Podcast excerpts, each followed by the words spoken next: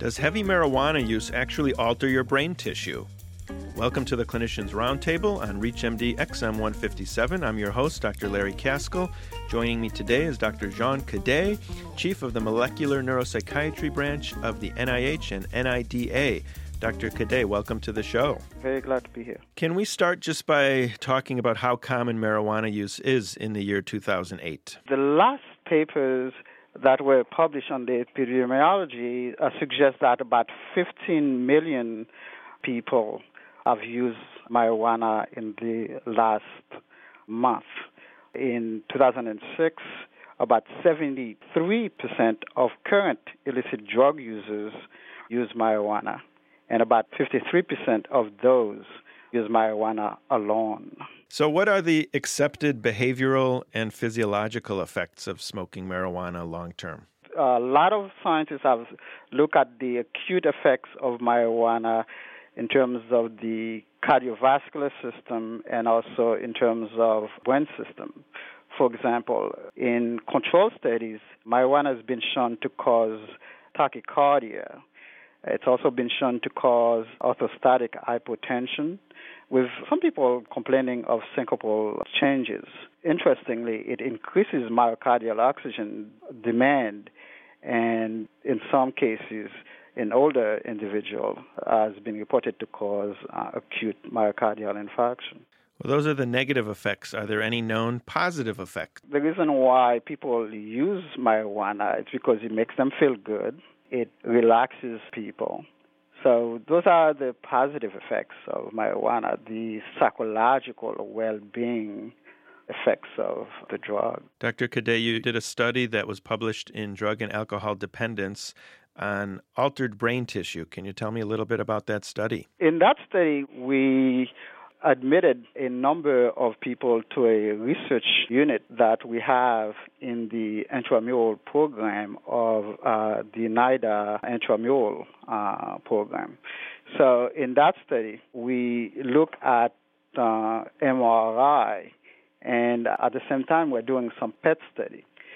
So the MRI and magnetic resonance imaging, we looked at the brain composition and using computer program. And what we found was that the marijuana users had change in the composition in their brain that were very significant. What part of the brain, Dr. Cadet, has the most cannabinoid receptors? You can find a lot of cannabinoid receptors in the frontal cortex, in the basal ganglia, that is the striatum, putamen, a lot of cannabinoid receptors in the hippocampus. There's a, another very, very important area that people don't talk about much.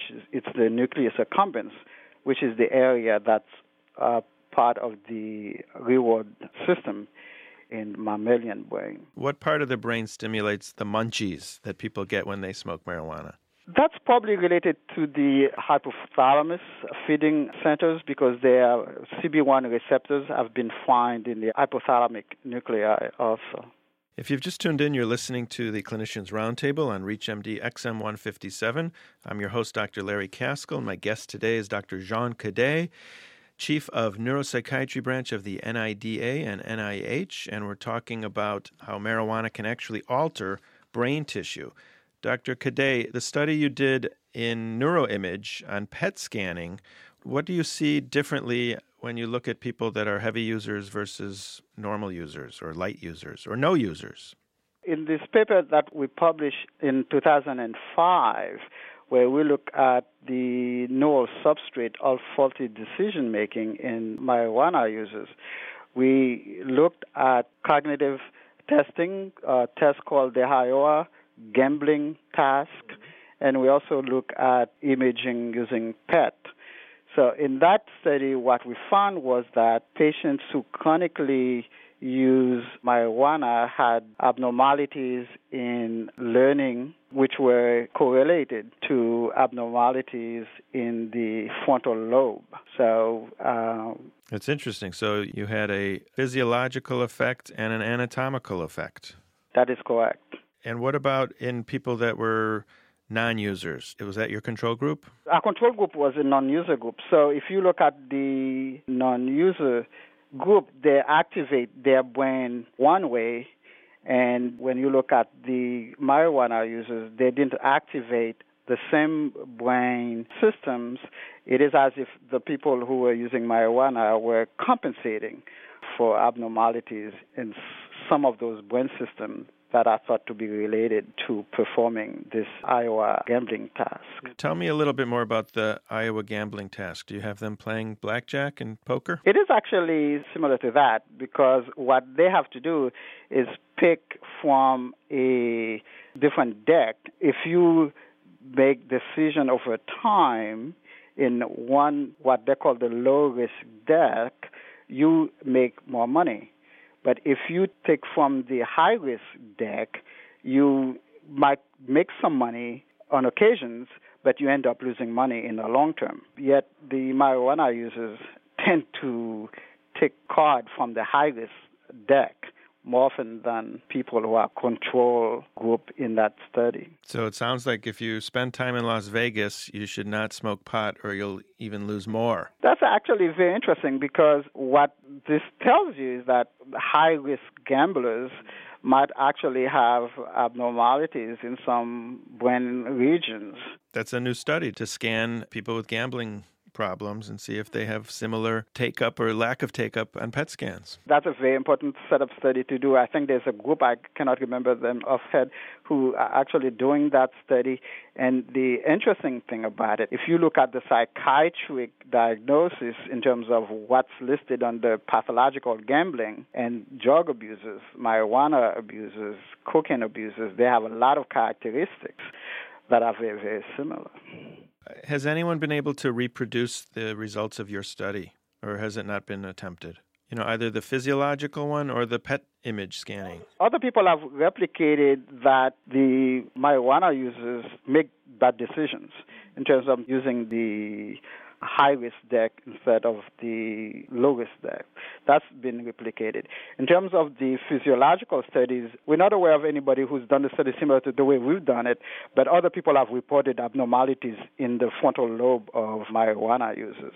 People like Linda Chang, have done studies using PET and looking at marijuana users, and they've found abnormalities in uh, marijuana users. Dr. Cadet, are these results permanent, or if someone is a heavy user and they quit, will their brain kind of come back to normal? It's very difficult to tell based on what we've done. What we've done is bring a patient in and study them over a period of a month.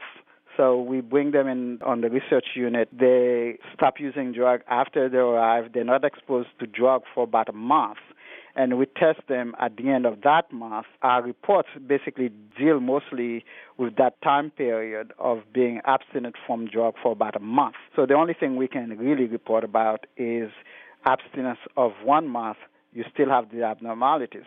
But if somebody were to be absent for six months, a year, we're presuming, given the state of the art in brain recovery, that a lot of these people would do much better in terms of learning and memory tests at six months to a year.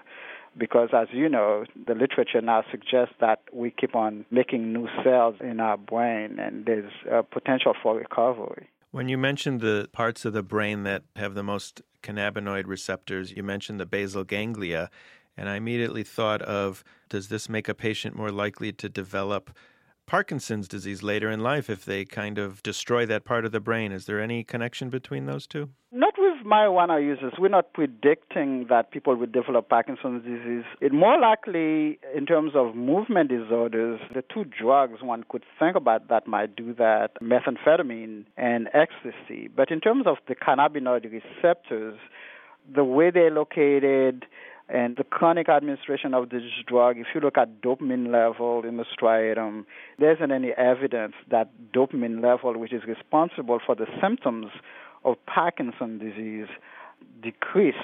So we do not expect that they'll develop movement disorders such as tremors or rigidity kinds you see in Parkinson's disease. Dr. Cadet, the drug Acomplia, which was not approved in the United States, but has been approved in Europe and other countries.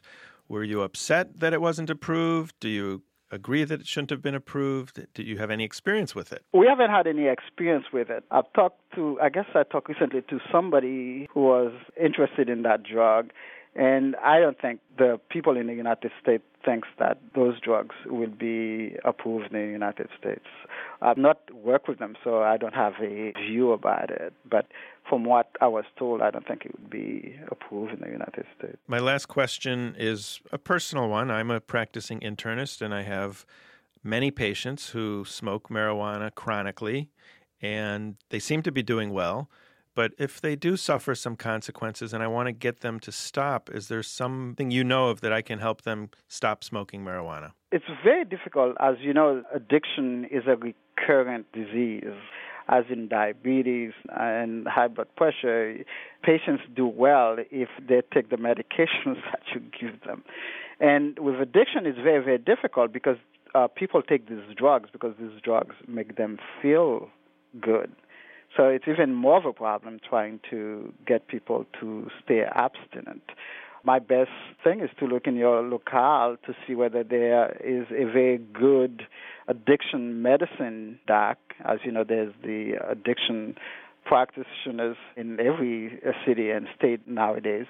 So I'll refer them to a practitioner who has experience uh, dealing with that uh, patient population that's the best we can do in terms of trying to treat a, population. It's very difficult. People like using marijuana. It's very difficult for them to give it up. Could be a potential problem. The reason I'm saying that is because in the case of somebody, if you're following a patient who have had a myocardial infarction, and giving that study that was published out of Harvard, the chance of them suffering from another myocardial infarction is increased. The mortality rate is also increased if they continue to use marijuana. For the young population, the major side effects of marijuana might not be a major issue at this point in time, but people who use marijuana get to be in their 40s and their 50s, and if they have other risk factors, I think that's where your problem as a physician arises